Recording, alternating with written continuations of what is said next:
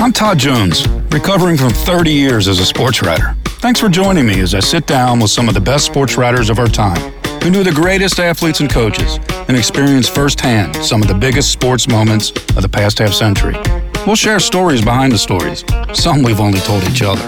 Pull up a seat on Press Box Access. There were writers I immediately thought of when I came up with the idea for this show. Gary Shelton was one of them. It's not just because Gary is a hell of a writer, twice honored as the nation's best sports columnist by A P S C. His columns have long been making fans think, laugh, and sometimes howl with anger in Tampa Bay and throughout Florida. But for me, Gary has been more than a writer I've enjoyed reading. He has been someone who made me glad I was a sports writer alongside him. He made the job more fun, with a story, an observation, a witty line, always delivered with a twinkle in his eye. Gary's a guy you wanted to sit by on press row or on a media bus. Join us now and you'll understand why. Hey, Gary, welcome to Press Box Access. Hello, Todd. How have you been? I've been great. It's so great to hear your voice again. It's been so long since we've chatted, and I really enjoyed the times we spent together covering a lot of events. I'm looking forward to this. Uh, I'm very, very hungry for your stories. I am not hungry for some of the crap that you've eaten on the road during your career. I think we were in Athens, Greece together at the Olympics in two thousand four, and I recall that you were much braver than me. Pray yeah, tell, we, what we, did we you had, eat? We we had sheep intestines once. uh, we, we were out, and a, a guy just points to an appetizer on the menu, and it wasn't what he thought it was. It was sheep intestines, and it tasted like sheep intestines would taste. Like chicken. No, like sheep intestines. Like sheep intestines. Who who ate the sheep intestines, by the way? I'm the one who swallowed. Oh. There were three of us. Two of us put it in our mouths, and only I swallowed. Oh, and you lived to tell about it. Uh, yeah. Well, I'm from the South. We eat everything. That's right. Just deep fry it. Just uh, deep absolutely. Fry it. It was in China. Now, in China, they have critter carts. They have grasshoppers and starfish. And, you know, I mean, the thing is, if it walks, they eat it. Well, a bunch of the cadre I run with uh, had discovered a different restaurant. And unfortunately, or I guess fortunately, I wasn't able to join them that day. But uh, you know the part that makes uh, a ewe a ram? Yeah. Yeah, you know, on the sheep? Yeah. Uh, that's what they served. They served every kind of uh, animal male genitalia you can imagine. Oh, God. It cooked in different sauces and different uh, styles of cooking it. And so all four of my friends, uh, and like I said, I probably would have gotten roped along to going with them on a normal day, but I had something to do. Thank goodness. And they came back, and they had all eaten uh, animal parts, shall You're we say. You're being kind. Yeah. Yeah, the wangers they had eaten. uh, Chinese so, wangers. Uh, so I brought up one of the guys a banana and said, I don't know if you had time for dessert. Oh, God. So, uh, yeah, there's, there's, there's different kind of things you eat. Well, sometimes folks want us to eat our words, and I know that's occurred to you a little bit at times. Uh, uh, and that's yeah. what that's the price you pay for being one of the best sports columnists in the nation. A must-read in Tampa Bay for over three decades and in the state of Florida since nineteen eighty-four. Um, you know, Gary, you're the type of columnist that always makes you think, makes you laugh, makes you ponder, makes you uh, upset sometimes. Have you had times where people, uh, well, what is the most pissed off somebody's wanted to be with you uh, over something you wrote? Uh, I was, uh, my life was threatened when I was like an eighteen-year-old sports writer. Really? Yeah, uh, a high school football player had broken his neck during a game, fractured oh. it, but oh, he was still ambulatory, and his coach tried to send him back into the game. So I visited the kid in the hospital and wrote about it, and his father called me and said, uh, if this runs, I will kill you. And, mm. you know, for an eighteen-year-old kid, that's kind of heady to hear. Uh, but it ran, and uh, the weekly paper in his hometown actually picked it up. So, oh, so then so it ran everywhere. Yeah. So yeah. so not only did if if I had gotten by, he was going to make sure I didn't. Uh, but I didn't get killed, fortunately. And um, yeah, I've had a lot of angry athletes, a lot of angry uh, football players, uh, a lot of angry coaches. You know, Don Shula, you know, expanded his vocabulary against me. Well, I once read you said that I graduated from Auburn University and the Don Shula School of having my face yelled into. Yeah, that's pretty much it. We were we were at Dolphin practice once, and Robbie came out. Robbie never came to Dolphin practice. Joe Robbie, the owner. Yeah, Joe Robbie. So we all gather around him, and at one point in typical bravado for an owner, he said, well, at the end of the year, Shula will deal with the players, and I'll deal with Shula. Well, mm. you're not going to bench the guy, so what are you talking about? So I asked him, are you talking about firing Shula? And he says, oh, no, no, of course not. So I didn't run anything. Uh... You know, he, he dodged the bullet. I didn't write anything. Shula got so pissed at me for even asking the question. You know, I mean, you talk about grades and shades of, of, of profanity bouncing off the walls in his office. He had a little brown leather chair. We used to call it the Durial Harris chair because that's where Durial would come in to get yelled at. And I remember sit, sitting uncomfortably in that chair, chair while he just reamed me. But the next day, he was pretty much okay. That was shoes. What did you? What did you? How did you deal with that? Like you were. Let's set this up. You were covering the Dolphins for the Miami Herald in the nineteen eighties, right? And this is a daily beat, and it's a tough beat, the N F L. And you're dealing with one of the all-time great coaches, you know, the winningest coach in N F L history, and you, you have this relationship that sounds pretty volatile. How did you deal with that on a daily basis? You know, Shula, in memory, is is a nice guy. And most of the time, he was a nice guy. He mm-hmm. had nice values. He didn't cheat on his wife. He didn't lie. He took great pride in never lying. He wouldn't answer your questions, but mm-hmm. he wouldn't lie. Uh, so most of the time, it was fine. But Shula was also a terrific bully. Uh, he would jump somebody over nothing and just make them feel like the smallest insect on earth. Uh, and that part I didn't like about him very much. But uh, for the for the most part, I learned a lot. I learned to phrase questions better. Mm-hmm. I learned to be responsible better, to double check more. Uh, you know, the, the harshest critics you ever find will make you better. Hmm. You know that from, from your own experience. Hmm. You know, uh, when someone's climbing your butt, it doesn't matter if you think they're baseless. But if you think they've got a grain of truth in there, then it bothers you. Mm.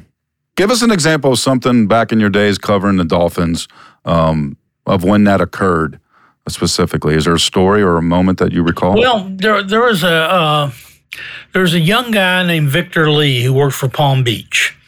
Young kid, uh, really a prep writer at the time.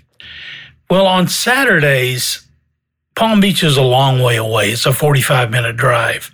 So the beat guy would take the day off, and they would send this kid down with a list of questions. So he shows up, and he's so nervous, he drops his tape recorder getting out of the car, and he goes up, and he's very nervous. And Shoes looks at him once and says, "Who are you?" Mm-hmm. He goes, "I'm Victor Lee, coach Palm Beach, Palm Beach Post." And Shula goes, looks at his hand, doesn't shake it, and goes, "Why were you talking to my player?" Well, we were all talking to players. Mm-hmm. But he picks on this kid, and he goes, "Well, I was just asking him how he is." And Shula says, "Don't ask him how he is. I'll tell you how he is." And so the guy's automatically on his heels, and we're all rubbing our necks and looking at the sky and trying not to get drawn into the debate. And uh, Victor looks down at his list, and he says, "Well, I guess you'll be pulling for Seattle today." And he goes, "You think it matters to Chuck Knox who I pull for?" Do you think it matters two hills of beans who I'm pulling for? It just dresses the kid down. All he mm. had to do was say, well, that would be nice for us in, in the playoff race if Seattle were to were to win. Mm. Um, yeah, and, you know, little moments like that were just, just beneath Shula, to be honest. I mm. mean, here he was as the most admired coach in the game at the time. And uh, had won all kinds of Coach of the Year awards, had won Super Bowls. He didn't need to belittle a, a prep writer. Yeah, Victor Lee ended up leaving the the profession and uh, becoming a monastery, uh, joining a monastery. And I still wonder how much that upbraiding had to do with it. Hmm. You know, it's interesting because those those things occurred really back before cell phones and the cameras and Twitter and the and- internet. And the internet itself, right? So you had moments where you just had to hold your ground. And, you know, like you said, if you did write something, especially if it was an opinion, um, you had to face the music. And that's part of Absolutely. the relationship. That's part of the relationship you had. I'm just curious about Shula because obviously, you know, again, the winningest coach ever. You said he was such a nice person. Uh, it could be he was religious, nice man. Why, why do you think he had to play that role? Is it just something about football and he was just trying to set a tone around the media? I think it's a power thing. Yeah, he was the nicest guy in the world when a national writer or a national broadcaster would show up. Mm-hmm. He was jovial. He'd pat you on the shoulder. He thought it was just great to see you. But the beat writers who were there every day were kind of his herd, and he had to keep keep them in line, I think, is it was his motivating factor. Mm-hmm. Uh, he never wanted it unchallenged that he this, this was his team, that he was the the guide. I remember once I did a piece on uh, on uh, Saint Thomas University, and just what a piece of crap it was. It was like the spinny field. You know, in Cincinnati, right, Cincinnati, right. You know, very yeah. well.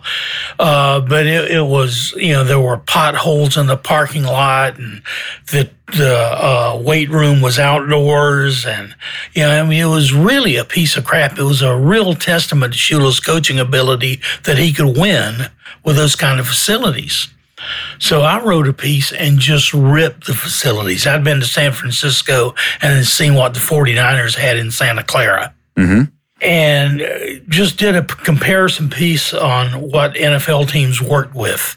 And one of the assistant coaches came in that day and turned to Shula and says, did you see that crap in the newspaper? And Shula looked up and says, yeah, it was great, wasn't it? Because he wanted everyone to know what he had to deal with. And he did. It was, and he did. It was a piece of crap. But, you know, the good thing for, for a journalist was everyone walked in the same locker room door from the same parking lot. So if you were there when they came to work, yours was the first face they saw. And when they left in the afternoon, yours was the last face they saw. That's right. That's and right. It really helped break a few stories. Yeah. You know, it's interesting, the relationship between especially football coaches and the media has always fascinated me. And you've been around so many of them, you know, starting like in your early days when you were starting out in the business in Columbus, Georgia, at the Inquirer there, and you were around Bear Bryant at the end of his tenure. I, I mean, covered Bear Bryant. I covered Bowden. I covered Spurrier. You know, a lot, lot of wins between those guys. I covered a lot of wins, coaches, a lot of national championships there. Well, but uh, the Bear the bear is somebody that's just mythical, right? Because it's almost like he, he was mythical to me. What uh, was it like as a young reporter to be around Bear Bryant at the end of his career? It was frightening. Yeah, I can tell you all this malarkey about how I stood up and I told him. I was scared to death of the guy. The guy was John Wayne. Yeah, he was made out of leather. Uh, you know, he had this deep, rumbling voice from hell itself. uh, but he would answer your questions when you asked him a direct question, and he would, uh, you know, he called me back when a, a local high school legend uh, coach died, a guy named Pig Davis, whose sons mm-hmm. were all the kickers, the kicking Davises for the University of Alabama. And uh, it was just as nice as he could be. But uh, It was it was like being, you know, I, I was a small town boy. Right. I had I had no sense of the importance of people, or I probably would have been more scared. But uh, he, he was something. He was really something. He cast a long shadow. You know, I once went down to Tuscaloosa to do some reporting on uh, several days about Alabama football for a, a long takeout, and I always remember going into the, there's a, the museum where they have recreated Bear's office, and you just stand there and stare at it. I don't know what you're, you know, what you're thinking, but you're staring at this office, and I'm thinking, that's how mythical this guy is. They want to show you where he sat at his desk, and it was they wear hats the way the, the style of hat he wore. Right. To this day, they wear houndstooth hats. Yeah, I mean, it's it's just staggering. It really is. And was there was there something about the fact that it, this was before the internet, and we didn't know everything about everybody, that there was almost a little bit of mystery and distance, even though oh, we sure. did know who, we knew Bear Bryant, but we didn't know everything about Bear Bryant. No, and you know, there were no long T V interviews. There were no uh, things where you think you get to know a guy, but you don't.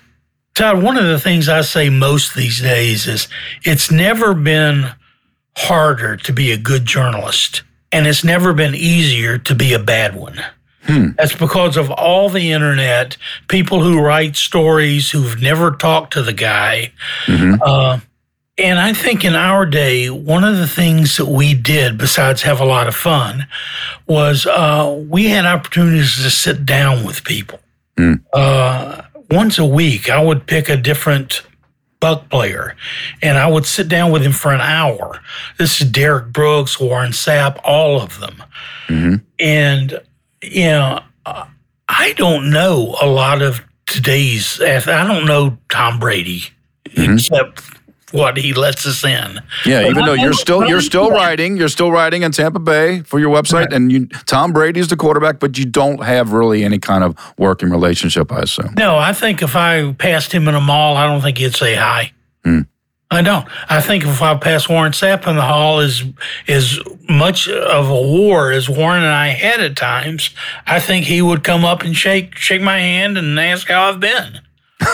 um, you, know, you mentioned you mentioned an hour with those guys, a Sapp. All right, there, there's a character, right? So you're doing an hour with Warren Sapp. You're a columnist in Tampa Bay. You're writing your opinion. Uh, you know, I didn't read it, but they, you know, they know what's being said and written. Oh, Warren read uh, it. Warren yeah. read every word. So you're sitting down with Warren for an hour once in a while, and you mentioned war. What was your relationship like with a guy like Warren Sapp? It it changed. Uh, I remember doing a, a big, long session with Warren over the memory of Jerome Brown. Jerome Brown, the late uh, defensive lineman from the Miami Hurricanes and then Philadelphia. Right. And, you know, he was kind of a mentor to, to Sapp. Sapp had been to his home, knew his mom, and just worship the guy, just idolize the guy. And he's the guy who told me that the Eagles had had, had that memorial locker kept intact for Jerome, but they had taken it down. And he was just offended they had taken it down. Hmm. We had a marvelous conversation. Next day, Warren walks by me, doesn't speak. I mean, that's how hot and cold he was. Uh, You when, it, when when he was hot, what was it like? When he was oh, really engaging? He was the most entertaining guy who ever walked. Really? He was funny. He was loud. He was profane. Uh, he he knew his place in the community. He he told me once, when I am gone, people will cheer. And I said, no, no, you're you're the the best defensive player they've had in this franchise since Leroy Selman. And he'd go, no, you you walk. And damned if he wasn't right. When he retired, people acted like, you know, Hitler had, had died. Why? Uh, you, you just because he offended so many people. he would he would chew tobacco and spit into a towel in front of the T V cameras. Uh, he, he would refuse to shake people's hands in public. I got to say, I got stiffed by him once at a Super Bowl where, like, he just gave me the iciest glare. And if I he just, didn't know you, he wasn't going to spend yeah. two two seconds of time. And he didn't care what you thought about him. Most of us care. Most of us want to be liked. Mm-hmm. Warren didn't care if you liked him or not. Hmm. It sounds like it sounds like you liked him. Uh, yeah, I actually did. Uh, when my daughters were young, my daughter Casey wanted a Warren Sapp jersey. Mm-hmm. And so I told Sapp this, and he said, that must scare the hell out of you. I said, yeah, Warren, it kind of does. What's your all-time favorite Warren Sapp story? Oh, my God. Uh, there's so many. Uh, he was uh, going on about uh, Michael Strahan once, and he said, do you tell Strahan that the N F L has a good dental policy? They can fix those teeth. So you tell Strahan he lost to Dilfer in the Super Bowl. It was, uh, yeah, some of these guys could do stand-up, right? Yeah. Uh, Warren called me back the day he filed for bankruptcy. I had no clue that this guy would return my call. Right. But you called out of due diligence. And sure enough, he calls and he lays the whole story out about how he had, he trusted somebody and invested all his money and, you know, took a bath and had to declare bankruptcy. And uh, it made for a great story. I that's have interesting. No, I have no idea why he called me back. Yeah, that's interesting. Like, he almost had like a news sense that, I don't know. I don't know where that comes from sometimes, right? Yeah. You know? No, it's just, that's why you always call though, isn't it? Yeah, make the call, right? Make the call. Yeah.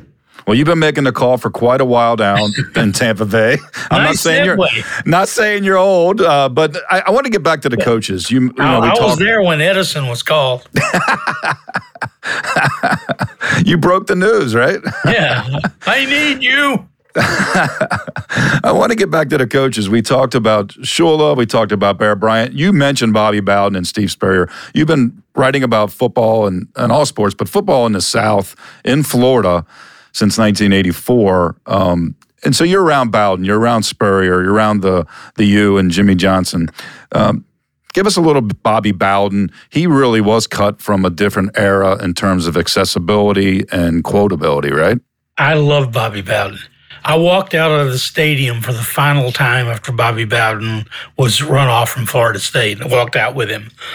uh, he was he was your Uncle Ned. Hmm. There was nothing put on about that. He was really your guy.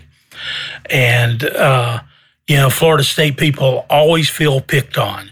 And they, they're always going, well, there were three hundred twenty-one stories last year in Florida and only three hundred eighteen on F S U. I mean, they're that kind of people. But most writers I knew loved covering Florida State because Bowden was so easy. He was his his own best P R guy. Uh, I remember being on the field at Notre Dame and talking to him about all the Notre Dame legends and how few of his kids had any idea who these guys were. Mm-hmm. You know, uh, Bobby would just fall right in. Uh, he's a great guy, terrific guy, and really got a bad deal at, at Florida State. All right. I was around him a little bit, uh, you know, occasionally a bowl game. I was at the famous Notre Dame loss in ninety-four with Charlie Ward. But I wasn't around him enough to know, like, was it an authentic folksyism, or was he playing a character, or was that just who Bobby Bowden was? That's who Bobby Bowden was. He was Andy Griffith. I mean, he, he was he was the dadgummit concernant. Uh, we don't say dadgummit enough, right? And we need more dadgummits. Yeah, I'm with you. Let's start a movement. But Bowden, I, I once asked him a question. I said, okay, I've got a loaded gun. Who are you going to vote for, number one, your team or the University of Miami? And he said, I want to answer however it is that you won't shoot me. And I said, just give me an honest answer. And he said, Miami. And I got so ticked because another writer wrote that entire exchange as if it was him asking the question. Yeah, wait a minute. You're one. You're the one raising the gun issue. Yeah, here. yeah. I've got the invisible gun here. Yeah, he, he was great. He had one guy, one writer who followed him around everywhere. Once followed him into the shower. Oh, come on. No, that's that's the story. Bowden told us himself. Come on. No. no When we're off the air, I'll tell you the guy's no, name. No, wait a minute. Go ahead. No, we're, there's no off the air here. Okay, Craig Barnes. Really? Yep. I'll tell you what. uh, yeah, it, it, it was it was pretty fun. But you could ask the guy anything. Apparently, anything. The wor- one of the worst things I ever did was I wrote an early column once. You remember early columns? Oh yeah, back in those days when you had to fill a hole for the because first edition and write about the game before it even begins. Right. Love it. Well, Well, uh, Florida was playing Florida State, and I wrote, you know, this could be the last time we see Bowden versus Spurrier. You know, and Spurrier and all his high-tech offense, and Bowden and all his folksyism, and Uncle Ned Act. and, uh, you know, it really hit me as a, as a poignant moment, and I was very proud of the column. Then I tore it up and threw it away because Jesse Palmer had had a good night. Yeah, right. right. It was an absolutely horseshit decision, and I should be flogged for ever doubting my early column. But you got to you figure it's on deadline. You're there. You need right. to write something that pertains to the game. But uh, I still beat myself up over that one. What's the worst deadline situation you had? Oh, God. Uh, we used to have to write running on four o'clock games in Miami because we had an edition that went to South America. so, but because we had a reader in Bogota, I had to write an early piece on uh, Dan Marino playing against the Jets. The worst that uh, I went by the office to get supplies once before a Monday night game. Bad mistake. Never go to the office. Yeah, don't go to the office. I, I know a sports writer in Philly. His paper had three different offices during, during his tenure. Two of the offices he never stepped foot in. Well, I should have followed his advice. So you stepped in the office. You stepped in the office. What happened? Well, Paul Anger, the, mini, the, the sports editor, calls me in, and he says, you know, Gary, it's a big game tonight. They were playing the undefeated Chicago Bears in nineteen eighty-five. You may mm-hmm. remember the night. Right. And I said, yeah, it's it's going to be a pretty big game. And he says, it's kind of the game we're going to want one of those big play of the game diagrams, which were all in vogue in the eighties.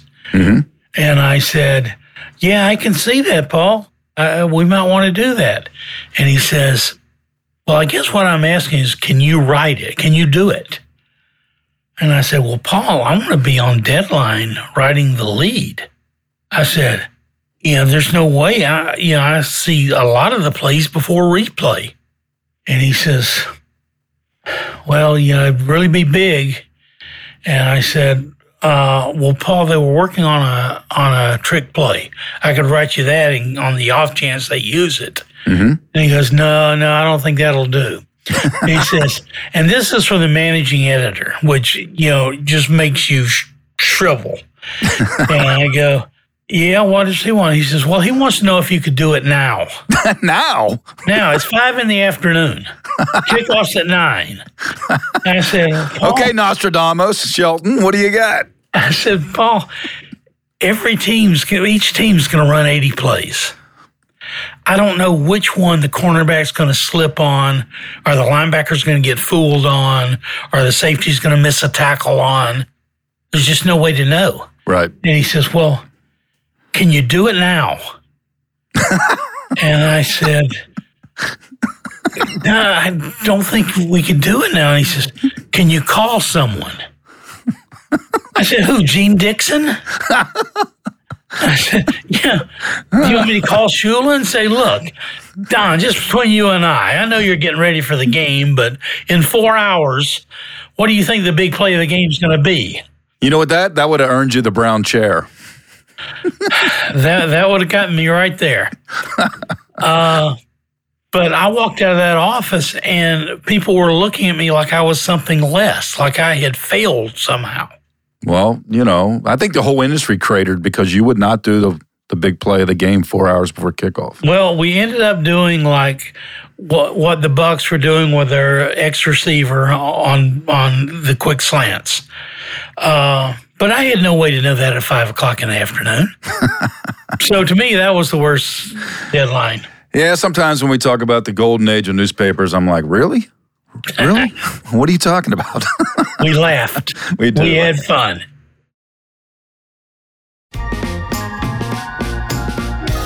Hey, we mentioned a lot about Shula, and I'd be remiss to not bring up Dan Marino because uh, you were the, the beat writer again at the, in those days covering Dan. And as you mentioned, with you know today a guy like Tom Brady, you just don't get a chance to talk with.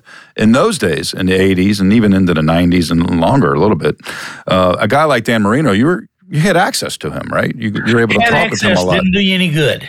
Why do you say that? Well, they had a backup named Don Strock, who had been the starter for a brief period of time. And he kind of took on Danny as his mentor and told Danny, never say crap. And Dan didn't. You would ask him about a cornerback, oh, he's a great player.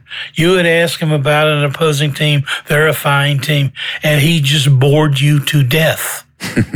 He's the only athlete I've ever seen. When you saw your competitor talking to him across the parking lot, you didn't worry because he wasn't telling him crap either.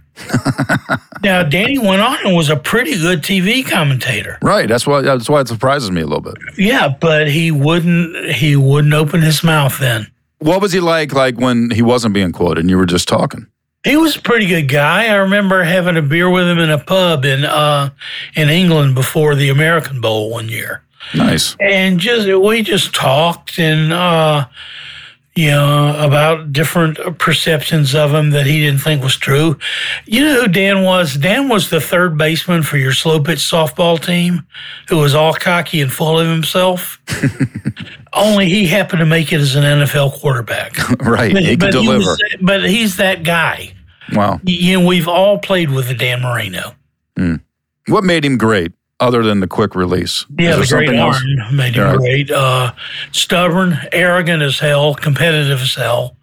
Yeah, I guess most of the ones that are great are really competitive.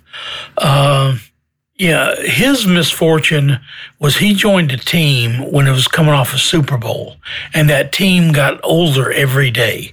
The mm-hmm. offensive line grew old, the defense grew old, and pretty soon Marino was all they had. Mm. Right. Pe- people rip him because he didn't win a lot of Super Bowls. He didn't win a lot of Super Bowls because his team was getting old. Right.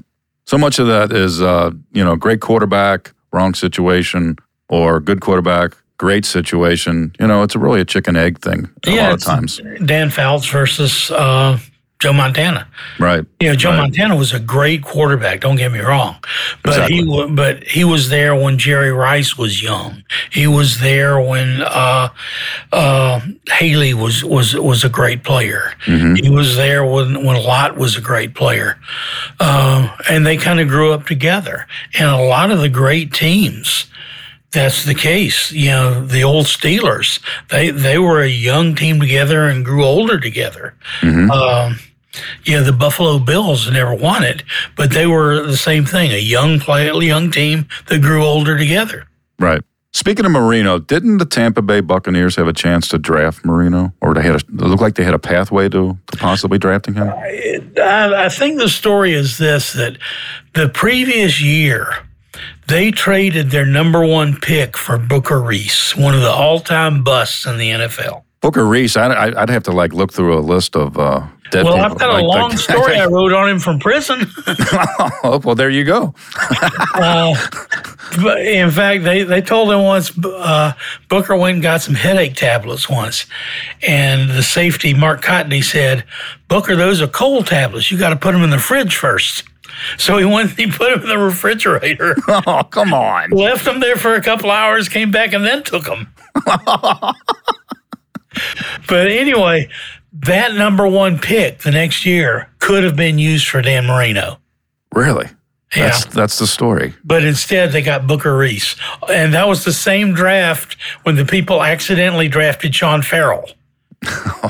Wow. But because the, the headphones. What do you mean accidentally? What do you mean accidentally drafted him?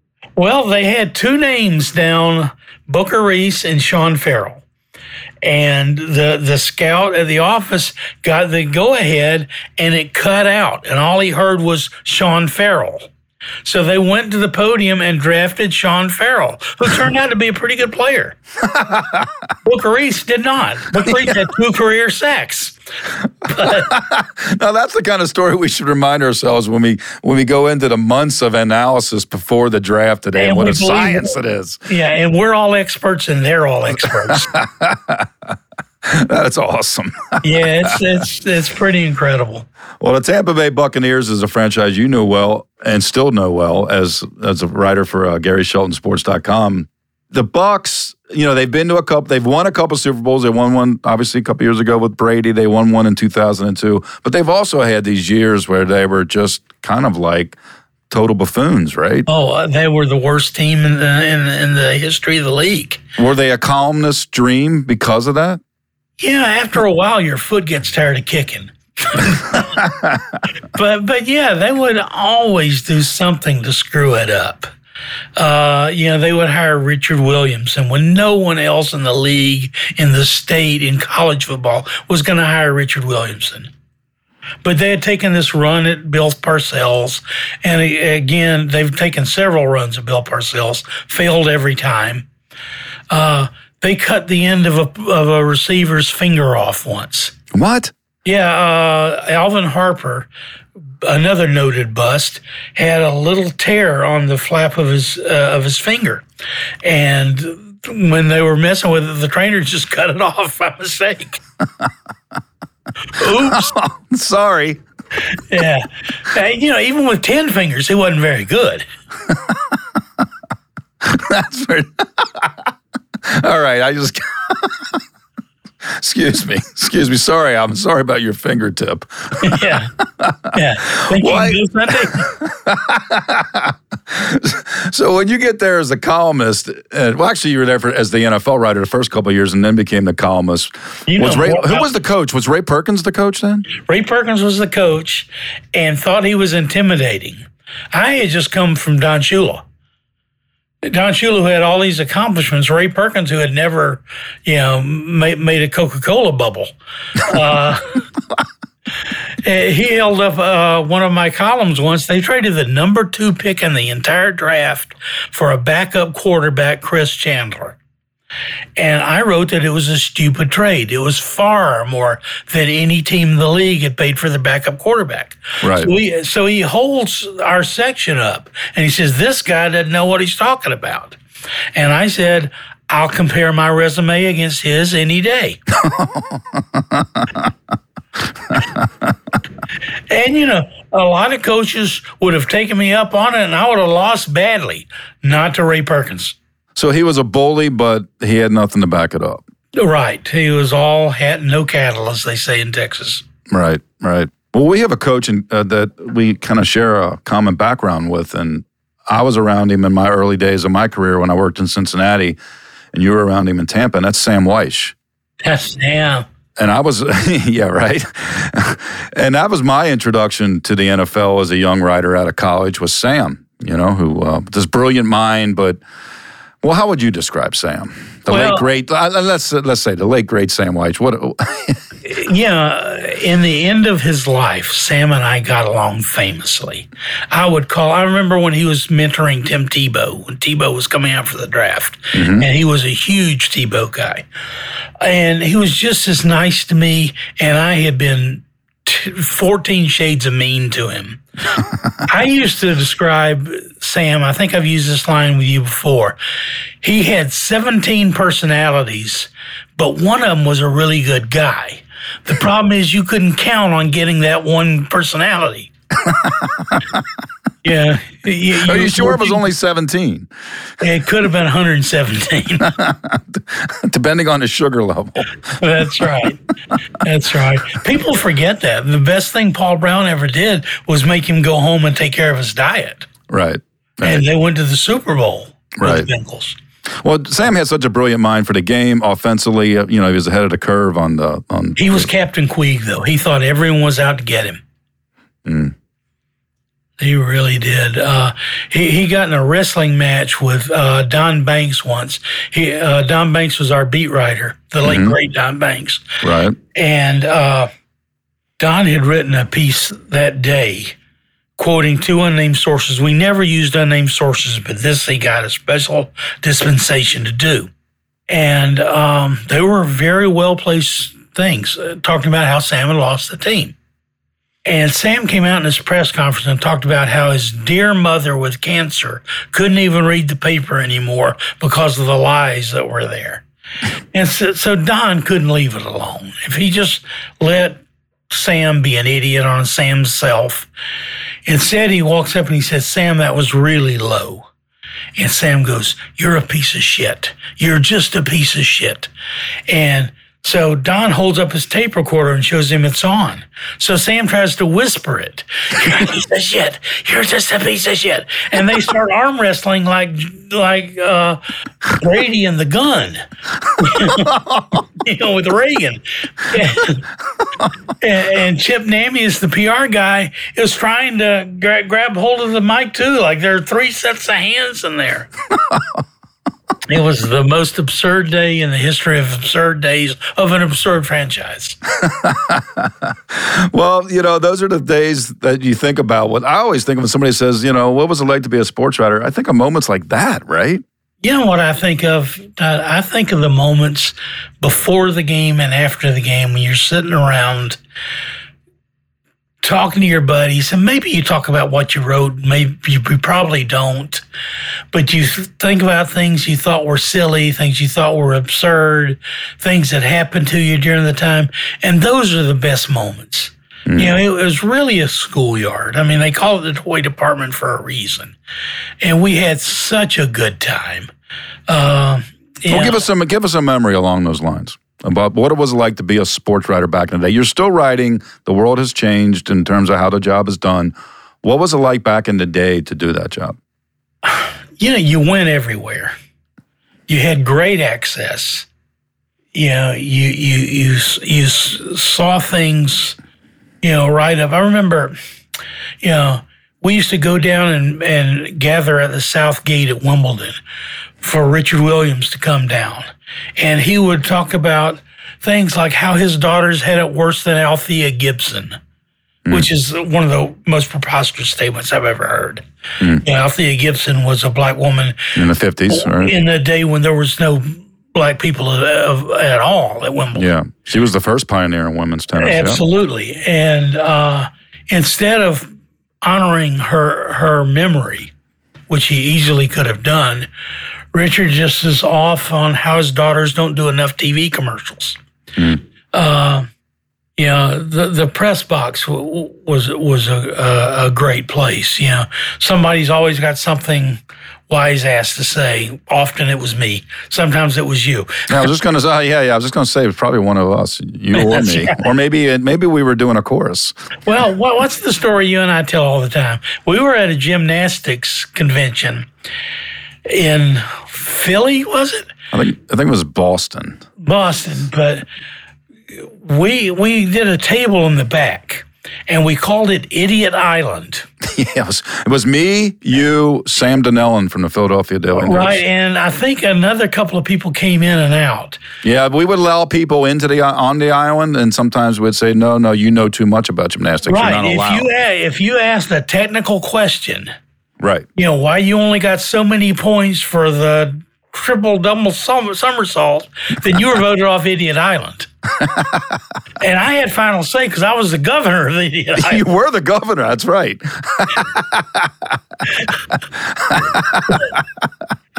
and, that, and that continued. I mean, that, that that also moved into other Olympic-type sports like figure skating. Oh, you know, absolutely. I mean, so we would show up, and uh, some of us were there to cover it. Some of us were there to write about it.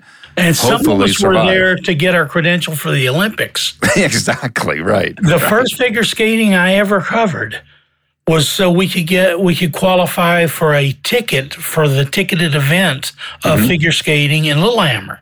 Right. That day was the day that Tanya had Nancy whacked. Really? You were First there? First day I was ever in in a figure skating arena. Wait a minute, you were there in Detroit in I'm January of ninety-four, U S Uh, figure skating championships, right? The first day I had ever covered figure skating. Somebody said they've attacked Nancy Kerrigan, and I turned around and I said, she's the good one, right? Oh, God. By the end of the day, of course, I was an expert. That's right. That's right. Yeah. That's how it works. So you covered, did you cover that scandal throughout the Olympics? I covered did, it out throughout the Olympics. I was on the Today Show uh, against uh, uh, Dan Shaughnessy, debating whether Tanya should be allowed to compete in the Olympics. What was your stance? I thought she should have been because she had not been convicted of anything. That's, that's always been my defense. I think the Constitution says until you have a guilty plea or a guilty sentence, then you still have your rights. So what was it like at those Olympics, at the Olympics skating venue, even for practices during Nancy and Tanya? Oh, it was amazing. You know, the, the day that they were both on the ice was more covered than most Olympic events themselves. Mm-hmm. I mean, you went and there was just a sea of us. I remember uh, there was a woman skater named Lily Lee uh, who looked up and covered her mouth and went, oh, my God, just looking at the crowd. And, you know, I mean, you may not realize, but figure skating practices are big. Part of your final score from your competition is how you look during practice, mm. which to me is absurd. It's it's like judging a Super Bowl on a walkthrough. Allen Iverson would not be a good figure skater. No, no. Practice. But, uh, yeah, it, it was just incredible. And then when, you know, when Tanya... you know, broke her bootlace at the thing. It was like, this, this has gone to the absurd now. Which is right in our wheelhouse. So, right. you know, so right. you had you had some fun with that. Yeah, a few years later, Tanya was uh, arrested for throwing a hubcap at her at her then husband. Really? I don't remember that. But but no one was ever surprised she had a hubcap handy. Yeah. She had like a bandolier of hubcaps, and she would just yeah. whip one out and yeah, fire it. Was, it. It was like a, a bow quiver. Yeah. You know, she spun them like Captain America's shield. That's a great image. she was suppo- she was supposed to uh, box against a transgender in Fort Lauderdale, and she withdrew and saying, "It's beneath my dignity." Really? And, and the promoter said, "What dignity?" No. Was that Bob Arum? No, I think it was a a few. Few rungs down from the Bob Arum. They should have brought they should have brought Jimmy Hart in from the world of wrestling, you know. All right, but you know the Olympic moments they could be they could be absurd, such as that, and that's probably the the epitome of absurd. But they could also be so you know personal and moving. I mean, I can bear witness to that. Being fortunate to cover three, you covered I think ten. Ten. Ten. Um, there were moments where. They really touch your heart, and, and it sounds like a cliche, but to be there and experience it, I think in Italy you once told me that there was a moment that, that has always stuck with you, right? Well, yeah. Uh, I think you're talking about the Sarotoma moment. Yes. Uh, yes. He was this old guy. He had played for Gran Torino, the, the soccer team, and the Gran Torino soccer team had all died in a plane crash. It hit the town basilica. Well, Saro... had a pregnant wife at the time, and he had a knee injury. So he wasn't going to play, so he didn't go on the trip, which was mm. South America. Mm. So in the years after the death of the team, he had constructed a wall, what he called his wall of death, on on the living room wall. And he had pictures of all the players. Mm. And he would point at them, and he would say, this was the ladies' man. This was the funny guy. Hmm. This was the guy who was smart but quiet. The, yeah, and uh, would tell stories of these men who had been dead for decades. But in his life, he died in two thousand eighteen. But in his mind, they were still alive. Mm. And just in the outskirts, if you leaned over his patio, you could see the Olympic flame burning. Wow. wow. But, you know, to this guy... his life had functionally ended, you know, in nineteen forty-seven, I think it was. Uh, it was a really moving moment. There was a moment in um, in, in Japan. Uh, I was walking down the street, and it started to rain, very cold rain, Winter Olympics and, in Nagano. And this woman who I'll never meet again walks up beside me and holds her umbrella over my head. Hmm. She didn't speak my language. I didn't speak hers. I was never going to see her again. She had nothing to gain but just human civility of holding the thing. And it really struck me, that's what the Olympics are about. Hmm. Yeah, I, I'm a sucker for the ideal. Yeah, I've been to Olympics where Iranian athletes wouldn't wrestle against Jewish athletes hmm. because of their faith and the way they, they were they were raised. Uh, you know, it, it can be the the most petty, most political arena you can ever imagine. But when it works, and every Olympics there are occasions when it works, when a fallen runner will pick another runner up and help him across the finish line, mm-hmm. uh, where Derek Redmond will fall on the on the lane and get up and finish the race with his father coming out of the stands to help him across the finish line. There are those moments that just capture your heart. And, you know, they really do make you understand why these silly sports, you know, who, whoever watches speed skating, if speed skating was going on in front of your window right now, would you watch? But at the Olympics, it's important. It matters. And by the way, I love speed skating. Yeah. It's like human bowling, you know. Oh, yeah. I with, remember with a curves. guy. I remember a guy winning and saying, looking around saying, I think I won. Because everyone else had fallen down. The survivor. Yeah. What is your favorite uh, favorite Olympic sporting event moment? Well, I was there for the first Dream Team win. Uh, yeah, I'm going to tell you a weird story. When the Atlanta bombing happened, mm-hmm. Uh, that was one of the first Dream Teams. I guess it was the second Dream Team. And yeah, ninety-six Shaquille, in Atlanta. Yeah, yeah. Yeah. Shaquille O'Neal had just signed like a ninety-six million dollars contract with the L A Lakers and was trying to convince us of how the Olympics really mattered to him. Well, I went out and found a, a hammer thrower, and I still remember his name, David Popejoy. That year, he had moved from eighteenth to fourteenth. In the national standings. Not exactly a big headline.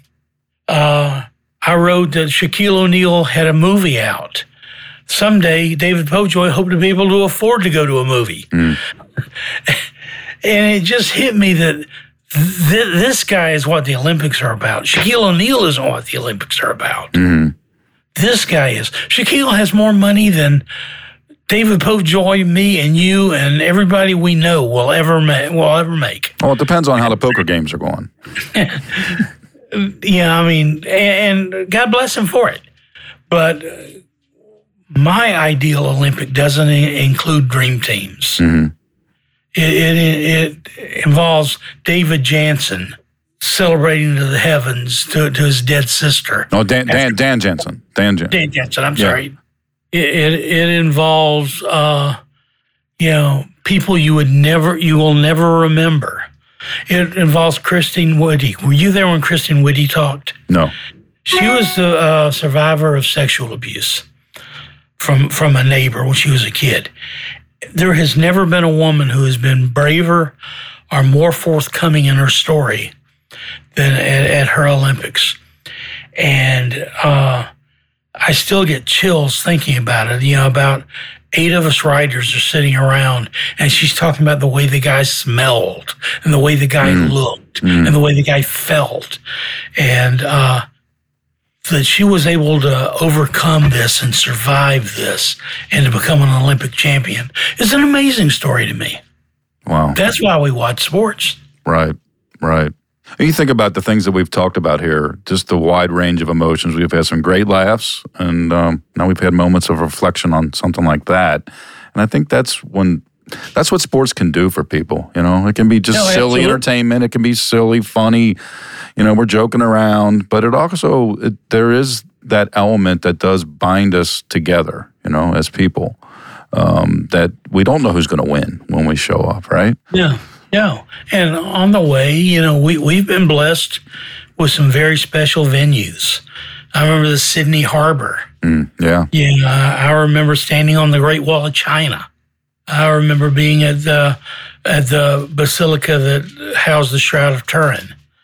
I mean, it's it's just an amazing way to spend a career. Well, I remember being on Idiot Island.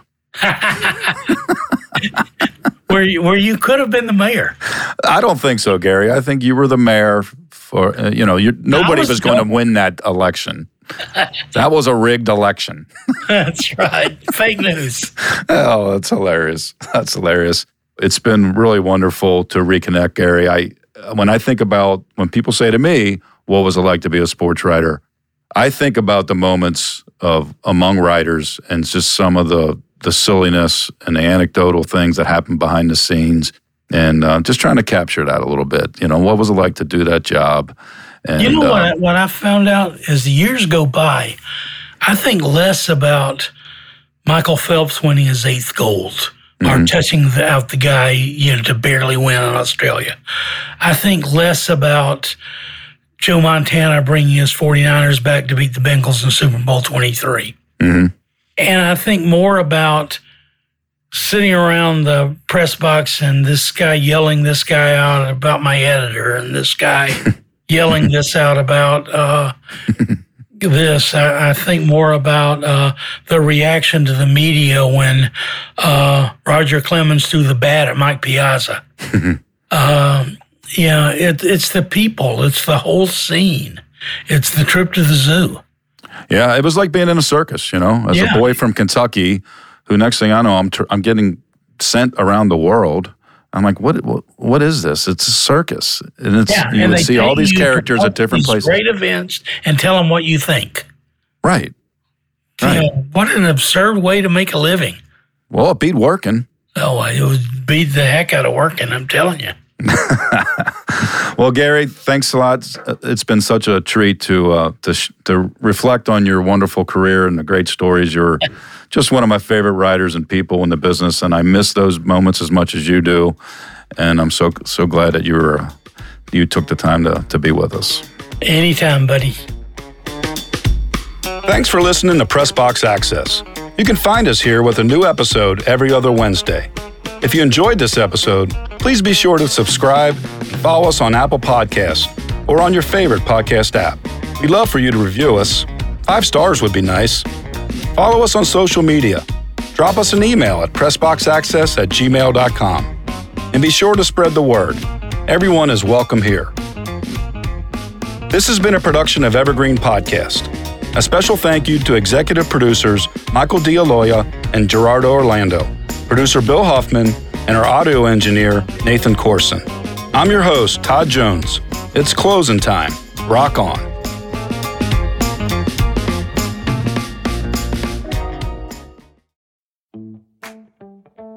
Running should be simple. Just put on your shoes and go. And yet, when you try to learn about how to get better at it, especially as you age, you're confronted with conflicting advice, complicated workouts, and confusing nutrition trends that just won't work for you. On The Planted Runner, I'll share exactly how to run faster, longer, and feel great doing it at any age because you don't have time to waste. I'm Coach Claire Bartholic, and I went from not running at all in my late thirties to finishing a marathon in two fifty-eight at age forty-two, all on a plant-based diet. I've helped hundreds of runners achieve new personal records well into their sixties and even seventies with science-backed training, plant-based nutrition, and proven mental strength techniques. Each episode of The Planted Runner is like a private coaching session on the run where you'll learn from me and the guests I interview. You'll get actionable lessons to help you become a better runner every week and reach goals you never thought possible. Whether you're training for your first five K or your fiftieth marathon, take along The Planted Runner on your next run. Let me show you how your best running is still ahead of you.